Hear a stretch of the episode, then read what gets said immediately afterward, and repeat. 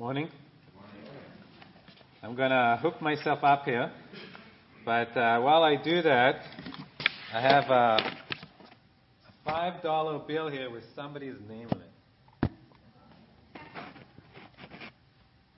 So whoever comes up here can have $5.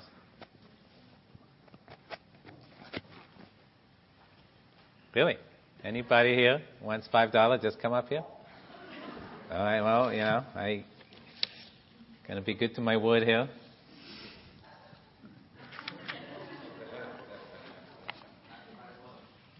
I'm sorry? In a symbolic way. All right. Well, uh, we've been studying First John, and uh, today, to uh, probably most of your relief, we're going to finish up with the book.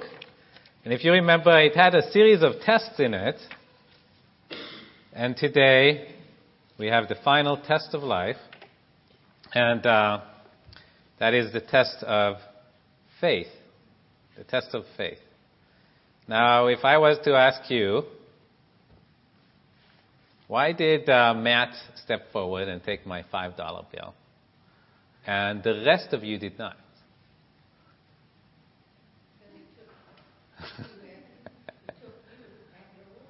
he took me at my word. He believed what I said.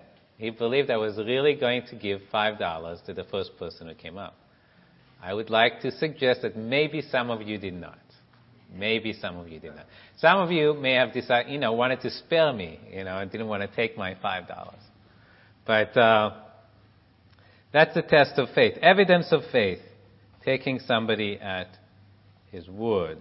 Let's go ahead and keep that in mind as we read the first half of our passage today in 1 John 5, uh, starting at verse 6.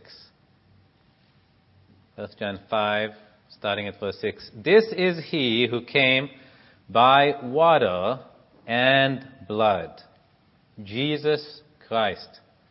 Not only by water, but by water and blood. And it is the Spirit who bears witness because the Spirit is truth.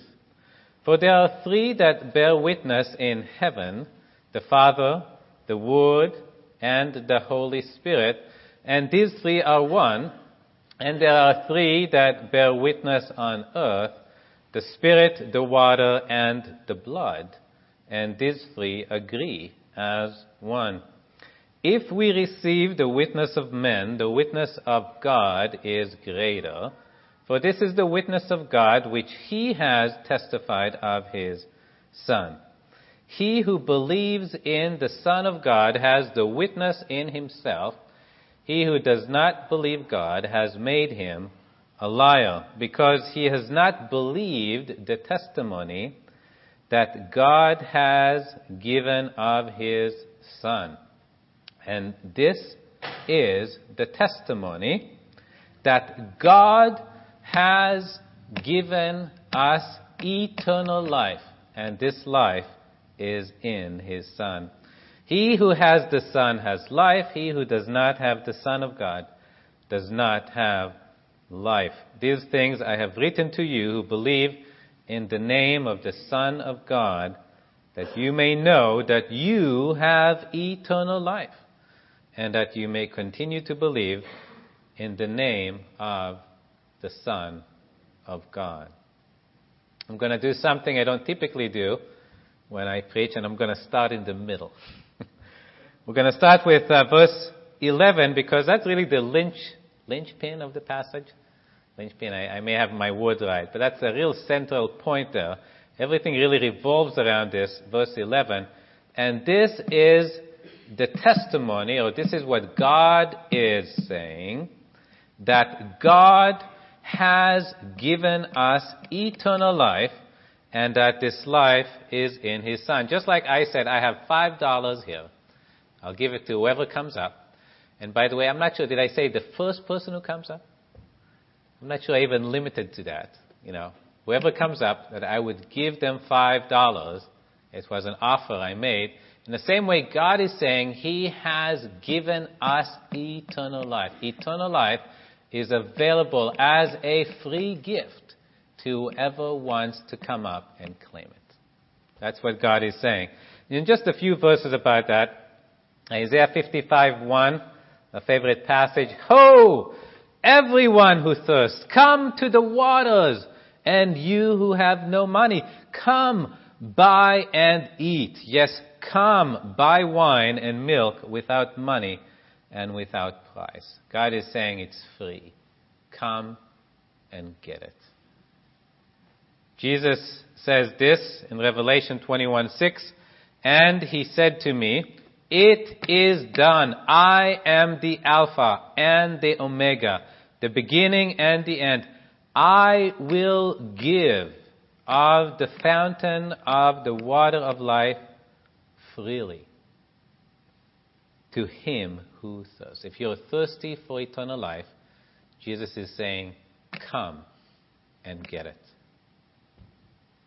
Revelation 22:17 and the spirit talking about the holy spirit and the bride talking about the church all of us here who know the lord say come and let him who hears say come and let him who thirsts come whoever desires let him take let him take the water of life freely. God offers eternal life to everyone.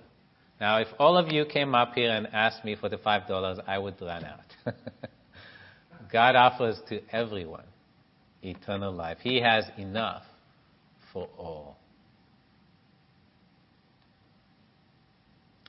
Okay, we finished with the middle. Let's go to the beginning. Now, what we have here is the evidence. God is now going to spend, or, you know, John the Holy Spirit through John is going to spend some time trying to convince us of the validity of the offer of God. God is offering us eternal life for free. And sometimes we, you know, think that something that sounds too good to be true, it's because it probably is too good to be true. Well, in this case, it's not too good to be true. God really offers you eternal life for free. And John is going to spend some time trying to convince us of this. In verse 6, he says, this is he who came by water and blood, Jesus Christ, not only by water, but by water and blood.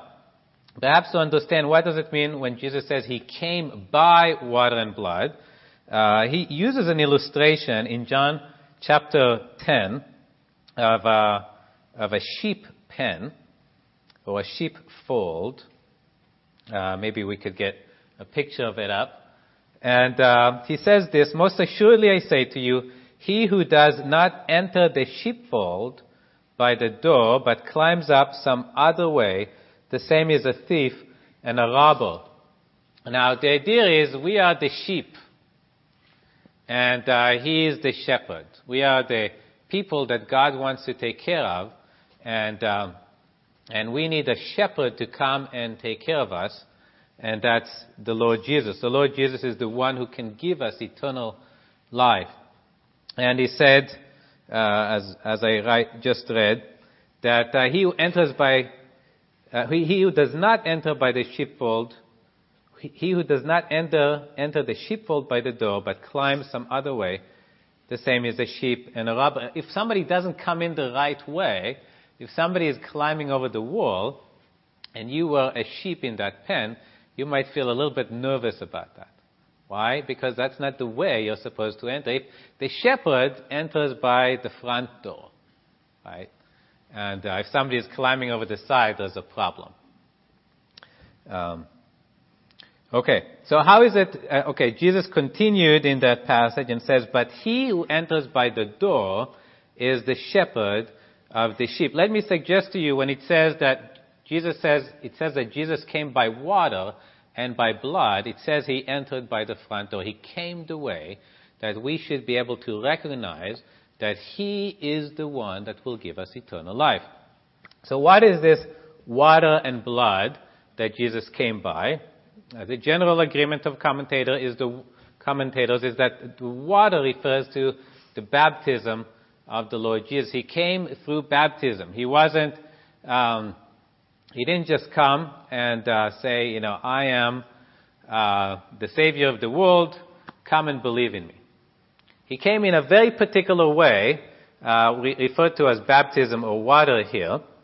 And to see that way, we could go to Mark chapter 1. If you have your Bible, you can turn there. We will have the verses up there, but uh, we will spend enough time in this passage that uh, you won't uh, regret it if you spend the few seconds it takes to turn to that part of the Bible. In Mark chapter 1, verse 1, very beginning of the book, it says, the beginning of the gospel of Jesus Christ, the Son of God, as it is written in the prophets, Behold, I send my messenger before your face who will prepare your way before you. The voice of one crying in the wilderness, Prepare the way of the Lord, make his path straight. Now, Jesus came into this world as a, the Messiah for the Jewish people. These were a people that God has prepared beforehand for the entry of Jesus into this world. The gospel was supposed to come to them first and then spread to the rest of the world. It's available to everyone. But God has prepared the special people He was going to come into and convince them first of the fact that He was the Messiah, the Savior of the world, and then they were supposed to carry that message.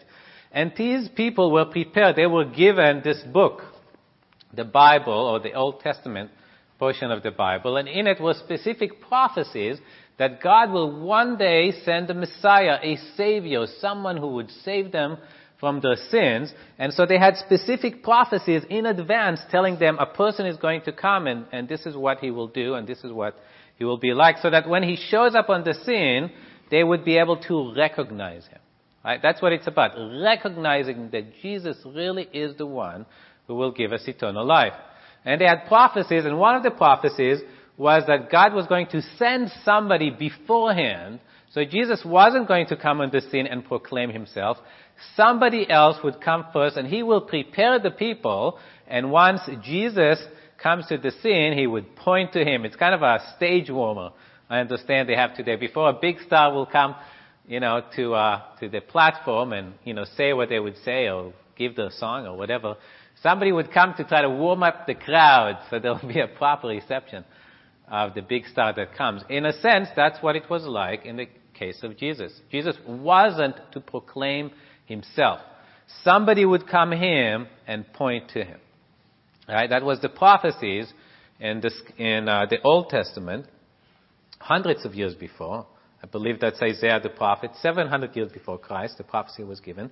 And then it was fulfilled. Verse 4 John came baptizing in the wilderness and preaching a baptism of repentance for the remission of sins. Then all the land of Judea and those from Jerusalem went out to him and were all baptized by him in the Jordan River, confessing their sins. Now John was clothed with camel's hair and with a leather belt around his waist, and he ate locusts and honey and wild honey. And he preached saying, There comes one after me who is mightier than I, whose sandal strap I am not worthy to stoop down and loose. I indeed baptize you with water, but he will baptize you with the Holy Spirit. So there it is.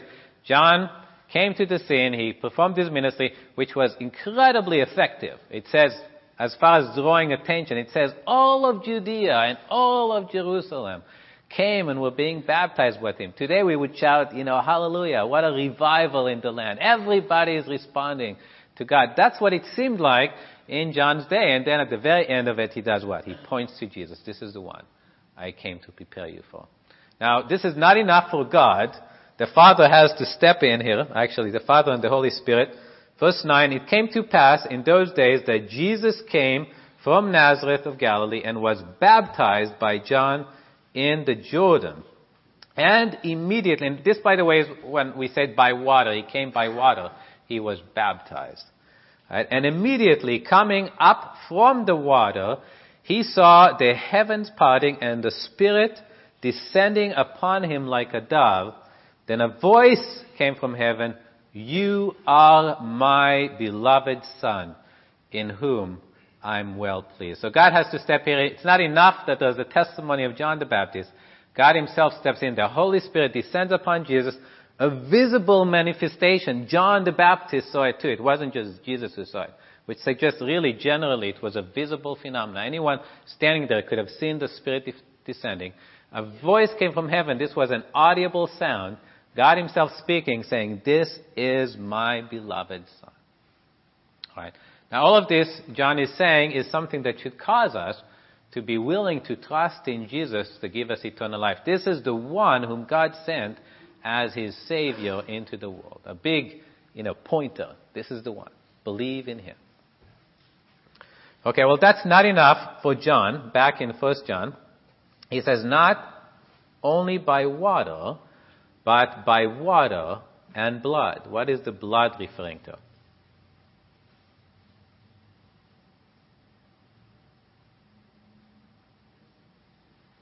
Maybe you guys are saying the answer and I just can't hear it. I, I'm sorry?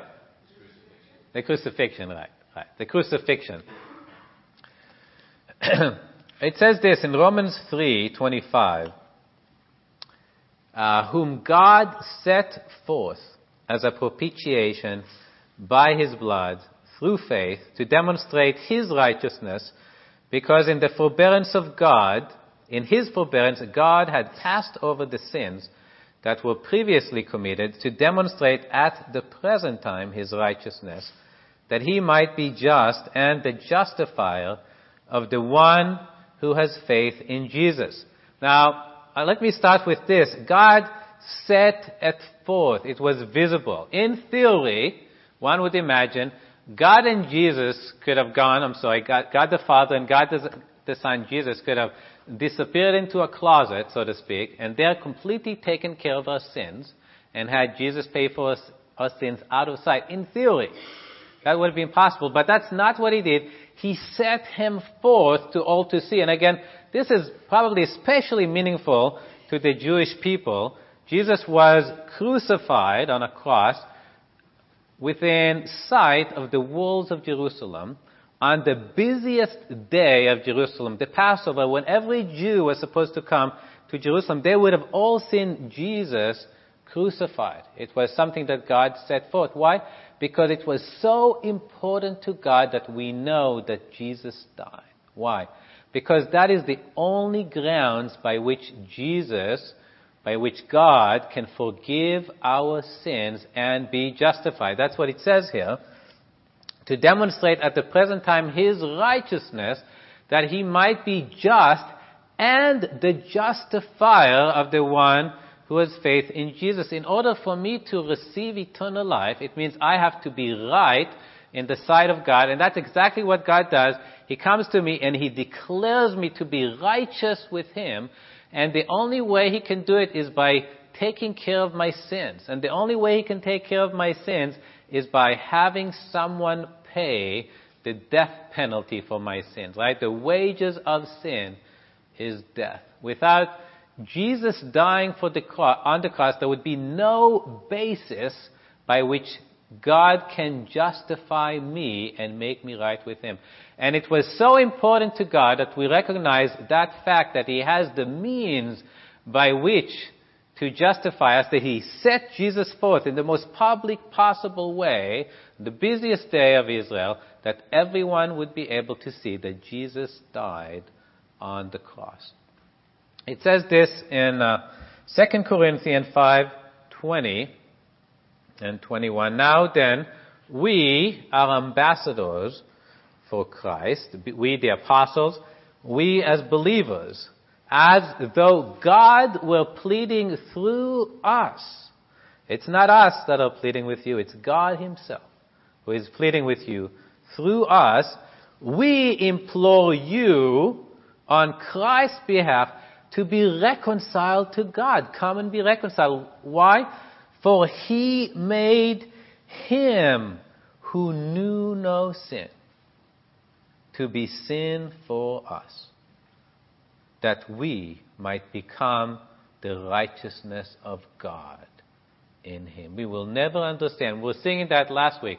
I will never know how much it cost to see my sins upon that cross. What does it, what did it mean to him who knew no sin, a perfect, holy, righteous God, to have my sins laid upon him? Now, all of that is to convince you the price was paid. You know, if you, if I was here and I was to say, you know, I, I have a million dollars for you, you know, how many of you would come up to receive it? You wouldn't because you know I couldn't possibly afford to give you a million dollars. What God intends by demonstrating the death of Jesus on the cross is that He can afford to give you eternal life. The price has been paid.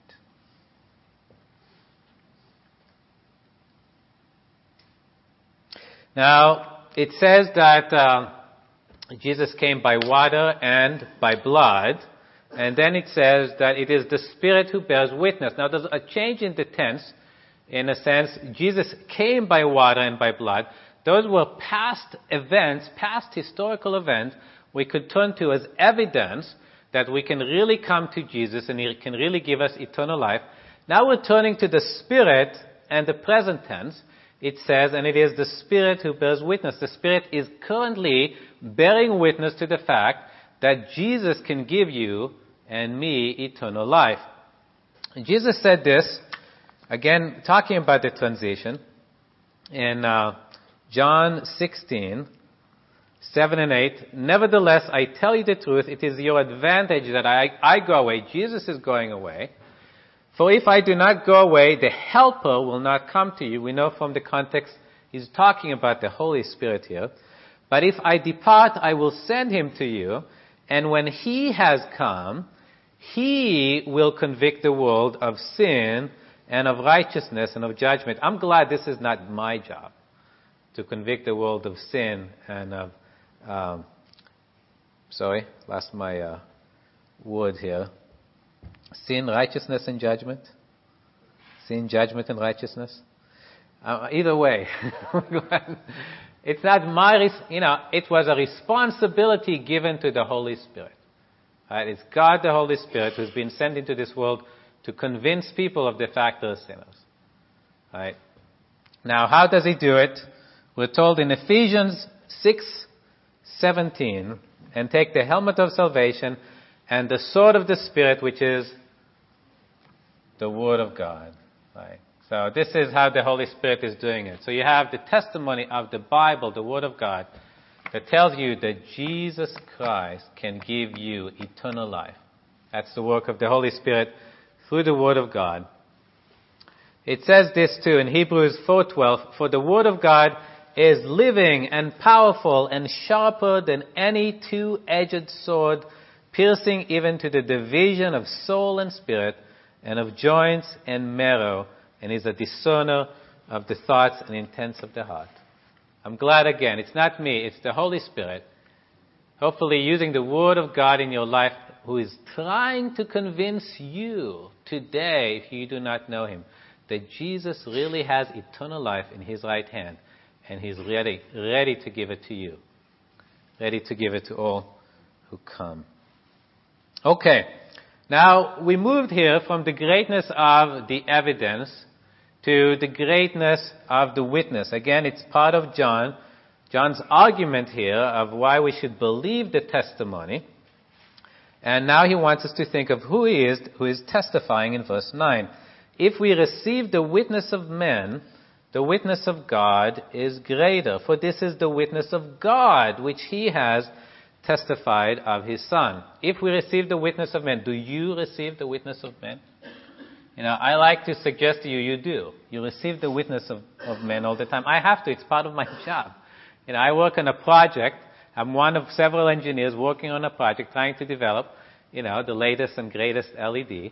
And I bring my specialty into it. I'm, you know, a specialist when it comes to characterizing the LED and seeing how good it is.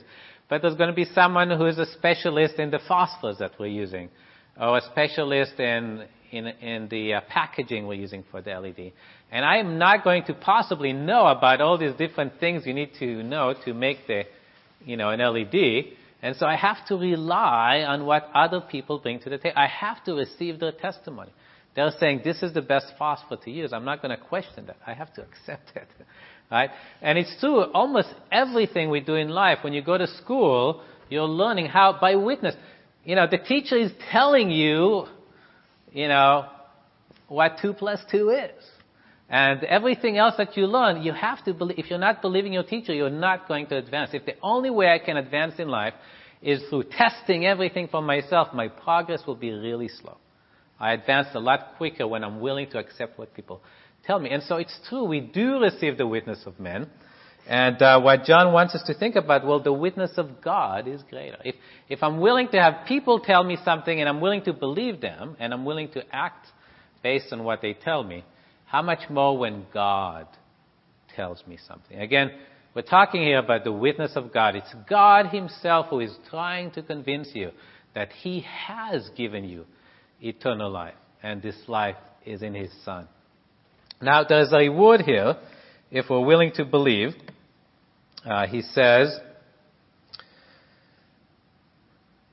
that he who believes in the Son of God has the witness in himself. What is he talking about? He's talking about the Holy Spirit. When we believe God, God gives us the Holy Spirit as a guarantee.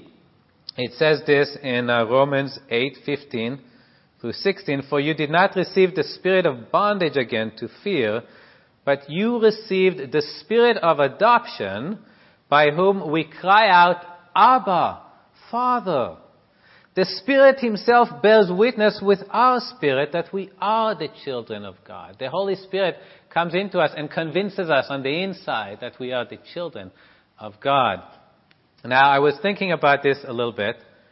Um, you know, we don't appreciate how wonderful um, the giving of the Holy, Holy Spirit is. It's described in the Scripture as a guarantee to show that we really belong to God. We have believed in God. God has given us eternal life, and He wants to assure us of it, so He gives us this guarantee of the Holy Spirit. And uh, I was thinking it's a little bit like an engagement ring. You can get a picture up here. I got married uh, about 13 years ago, 13 years ago, and one month. And, uh, you know, one of the things I knew I needed to do was uh, buy an engagement ring for, for my wife. And um, they actually uh, try to uh, help you choose the right engagement ring. And they say something like, like uh, three months, right? You should use three months worth of your salary to buy an engagement, an engagement ring. Now, you know, it's probably De Beer is the one who's, you know, who's suggesting it to you, not necessarily for your good, but uh, they do say it. They say make three months last forever, right? Isn't that the, the phrase? It's just three months of your salary and it lasts forever. There's a drink. Well, you know, there is something to say about that. You know, not, not that I'm suggesting that's what everybody should do. But, uh, to some extent, I am showing my wife how much I love her, right, by being willing to spend so much money, you know, on, on my wife. I'm willing to take three months worth of my salary and uh, turn it into a ring that I give to her. Now, think about the kind of love that God has for us. You know, how much love did God show us with the engagement ring that He gave us? Right? Was it uh, you know, a diamond, one carat, two carat, three. He gave us the third person of the Godhead. God gave us Himself. That's how much value He put upon you and upon me, to show us how much He loves us, to show us how precious we are to Him, and to some extent to show us how sure our salvation is. You know, if He just gave me, you know, a nice ring, you know, I think part of this giving of the ring, it's an assurance you're giving to your fiancée that you're going to marry her.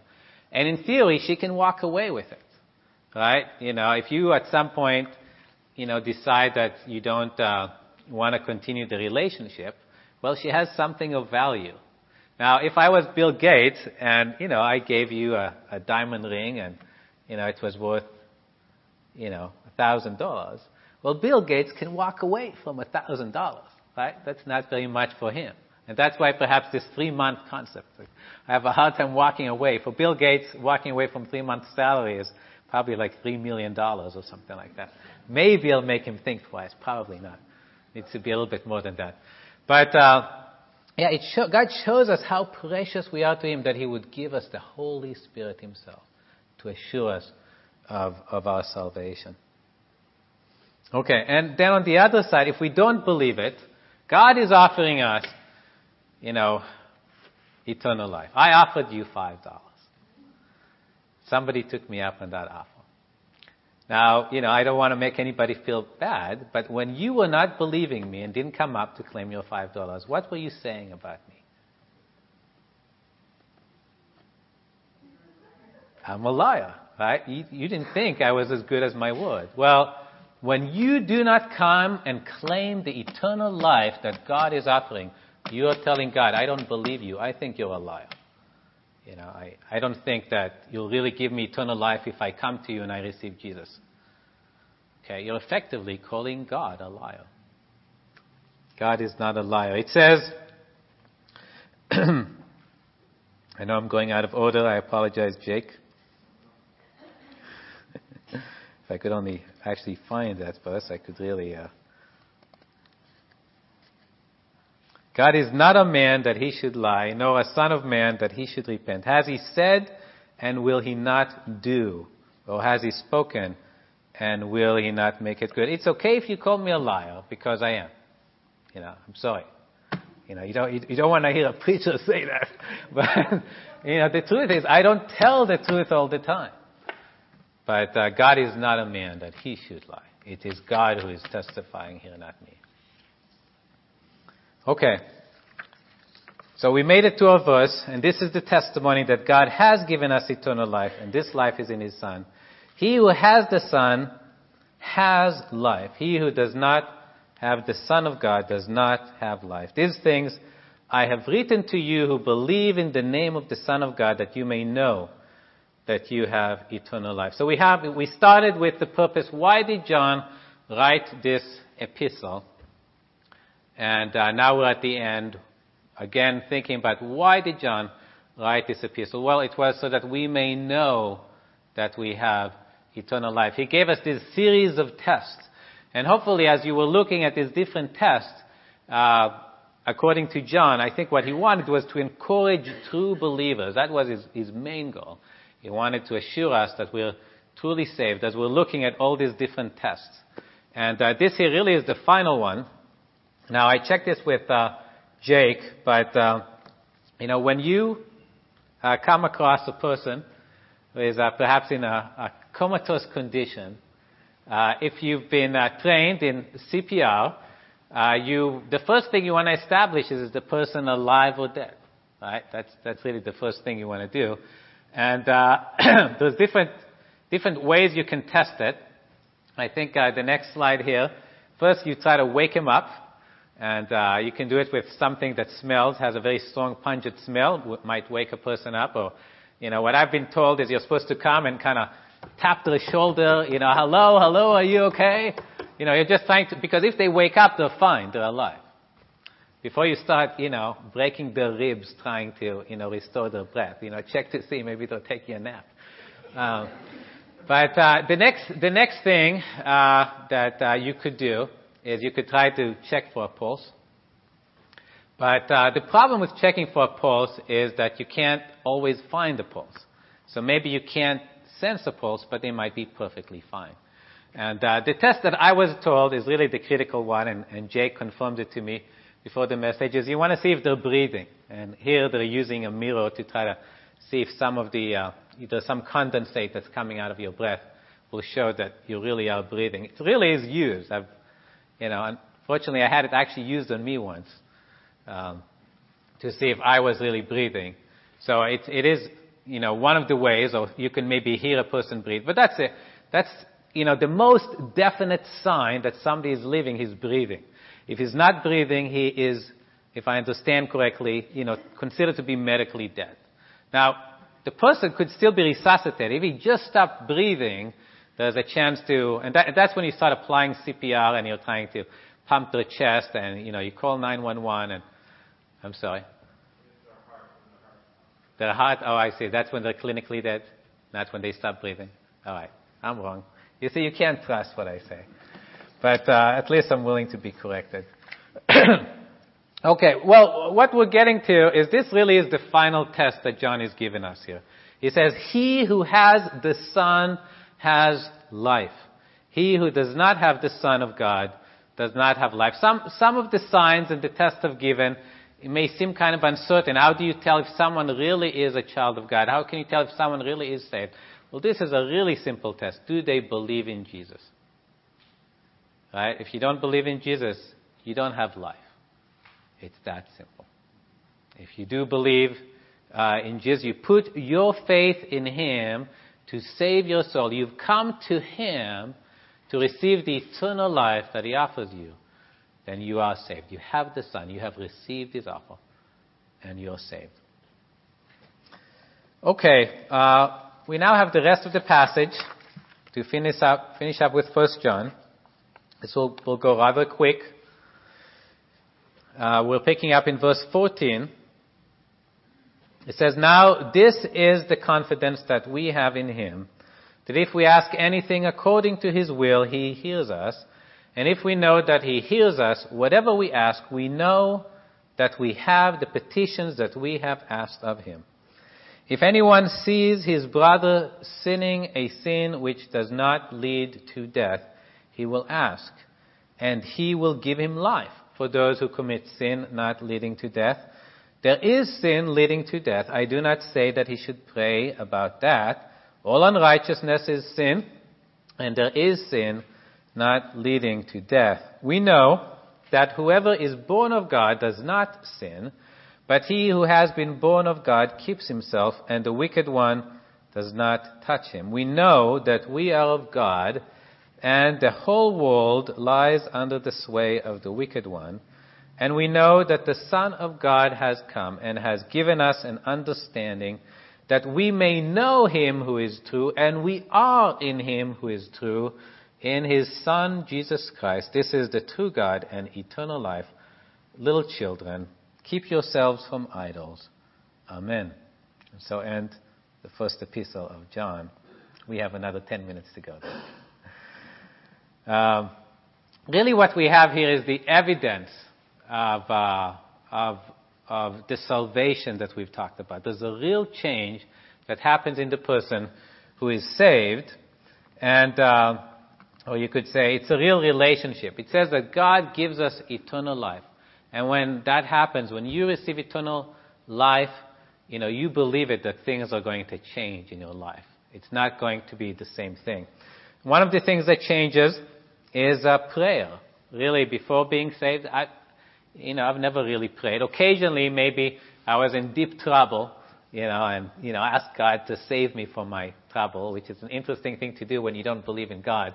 But it seems that deep down inside, we know there is a God, and when things get bad enough, we do cry out to Him. But that really changes as we're saved. All of a sudden, we have a relationship with Him, and we desire to talk to him and to ask him. And, and, and the Bible says that uh, anything, you know, let, let uh, be anxious for nothing, but in everything by prayer and supplication. With thanksgiving, make your request be known unto God. So we're encouraged now as believers, you know, it's, it's become something we engage in constantly, really, talking to God, prayer to God. And we see answers to prayer when uh, we had uh, health problems with our children, serious health problems with our children. You know, it's amazing how quickly, you know, we get on the line and we start calling the saints and say, pray for us. Why? Because prayers work. Not prayer, but God. God works through prayer. We know God answers prayer, and that's why we're so desperate to be covered by the prayers of the saints when we are in real need.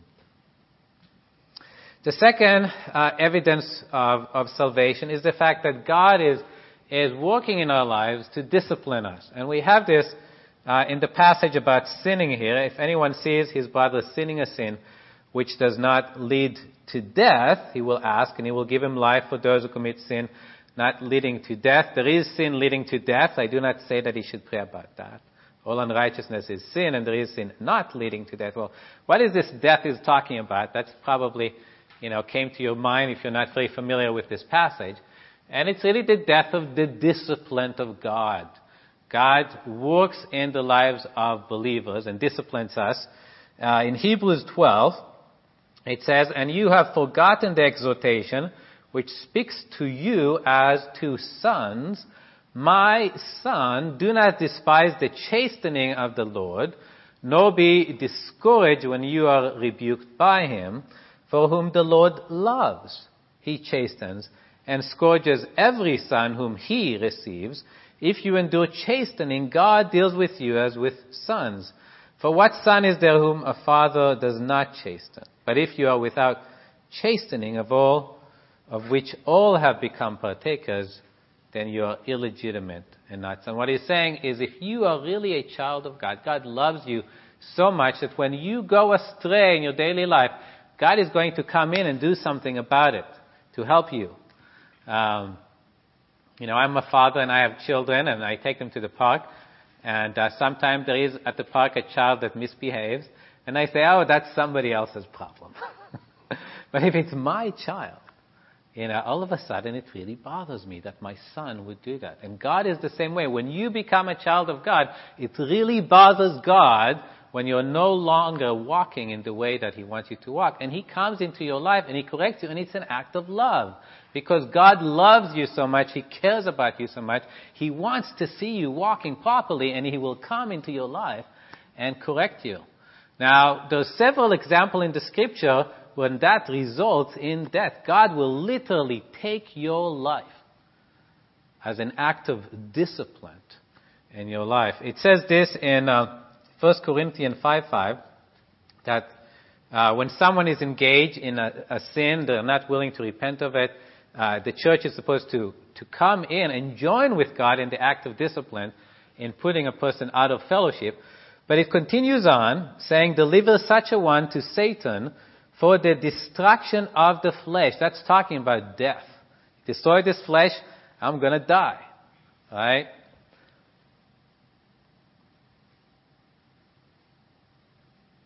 Sorry, I lost my place, destruction of the flesh, that his spirit may be saved in the day of the Lord Jesus. We're talking about a brother here in John, and you cannot lose your salvation. And it says in this passage, the destruction of the flesh, a person will die, that his spirit may be saved in the day of the Lord Jesus. Someone said it this way, that it's possible for a person to be fit for heaven, but not be fit for earth. We're fit for heaven because Jesus died for my sins. And as soon as I die, I go to be with the Lord Jesus. But my life can come to the point where I'm no longer fit to live on earth. I'm living in such disobedience to God. I will not turn from that disobedience. God will decide, I'm just going to take this person out. Right? Now, he's not losing his salvation. He's going to heaven. But, you know, his life here on earth has come to an end. And I think in, in some ways it's wonderful to think about that. That as bad as things might get, well, first of all, God loves me and He'll come into my life and He'll try to correct me and stop me from ever getting to that point. But even if God decides to take my life because of my disobedience, He's taking me to be with Jesus in heaven. Isn't that a comforting thought? As bad as things get, the worst comes to worst, I will lose my life here and I'll go to be with Him in heaven. Okay. Um, prayer, the discipline of God. The third evidence of the real eternal life that we now have um, is a change in our relationship with sin. It says in verse 18, We know that whoever is born of God does not sin, but he who has been born of God keeps himself, and the wicked one does not touch him. I know we tend to struggle with how John phrases things in his epistle because, you know, wait a second, I sin. I, I'm still a sinner after all. But there has been a change in my life. I no longer continue to live a life of sin as I did before I was saved. There's been a change, and that's what John is talking about. A change in our life. We no longer practice sin. We may fall into sin, but we no longer live in sin. A change that happens when we're saved. We know that we are of God, and the whole world lies under the sway of the wicked one. I, I underline this as a change in our relationship with the world. Before I was saved, I was with the world. I was interested in what the world was interested in. If the world considered this to be something worth pursuing, I considered it to be something worth pursuing. When I got saved, it was almost like I kind of woke up. And I said, wait a second, do I really want to pursue all these things that the world is pursuing, their pleasures, uh, you know, putting my confidence in, you know, money or retirement funds? Or do I have better and greater things to look for? And the answer is yes, we look for a city whose foundations are made by God, not of this earth. So there's a break in our relationship with the world. And uh, finally, verse 20, and we know that the Son of God has come and has given us an understanding that we may know him who is true, and we are in him who is true. There is a change in my relationship with God. Before, at best, God was this kind of distant, you know, person in outer space that, you know, you know, may, may be interested or may not be interested in what's going on in my life. When you are saved, you come into an intimate relationship with God. We use the example of marriage before. Uh, the word to know is a word that God often uses of the most intimate kind of relationship between a husband and his wife.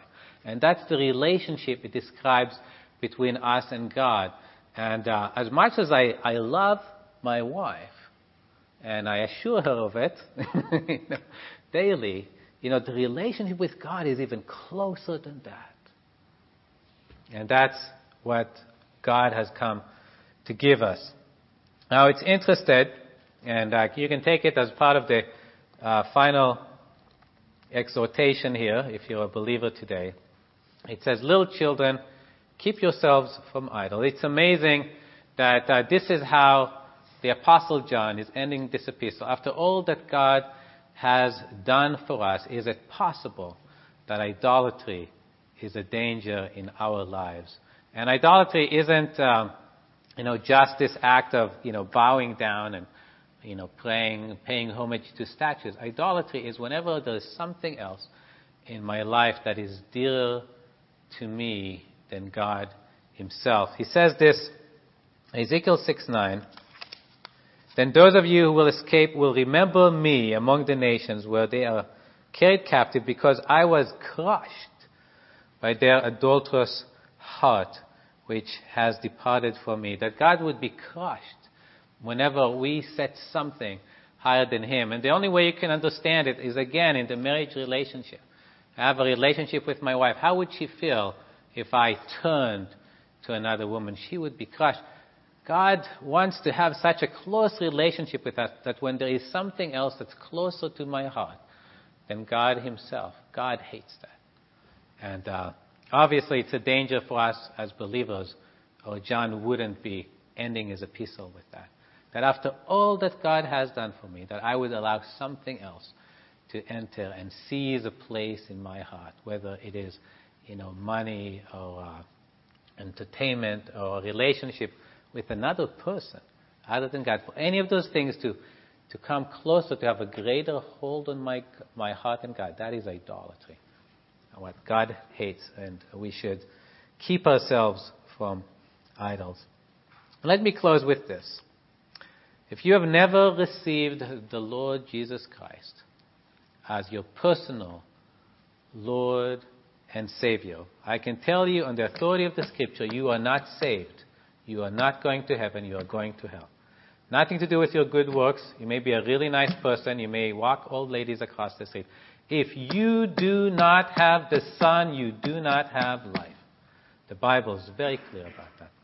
And yet at the same time, the Bible is very clear that God has given us eternal life and this life is in His hand. It's completely available for you to come and claim it. If you haven't claimed it yet, why not do so today? Let's pray. Father, thank you for your goodness to us. We thank you that you loved us so much that you sent your Son into this world to uh, die for us, to pay the penalty for our sins, and then to form this incredible relationship with us. Lord, we say to you that we love you and uh, we uh, pray for anybody here who has not yet entered into that love, that you might draw them to yourself, that they might bow the knee at the cross and receive that free salvation which Jesus paid so dearly for that they might receive it. We pray for them uh, today. In Jesus' name, amen.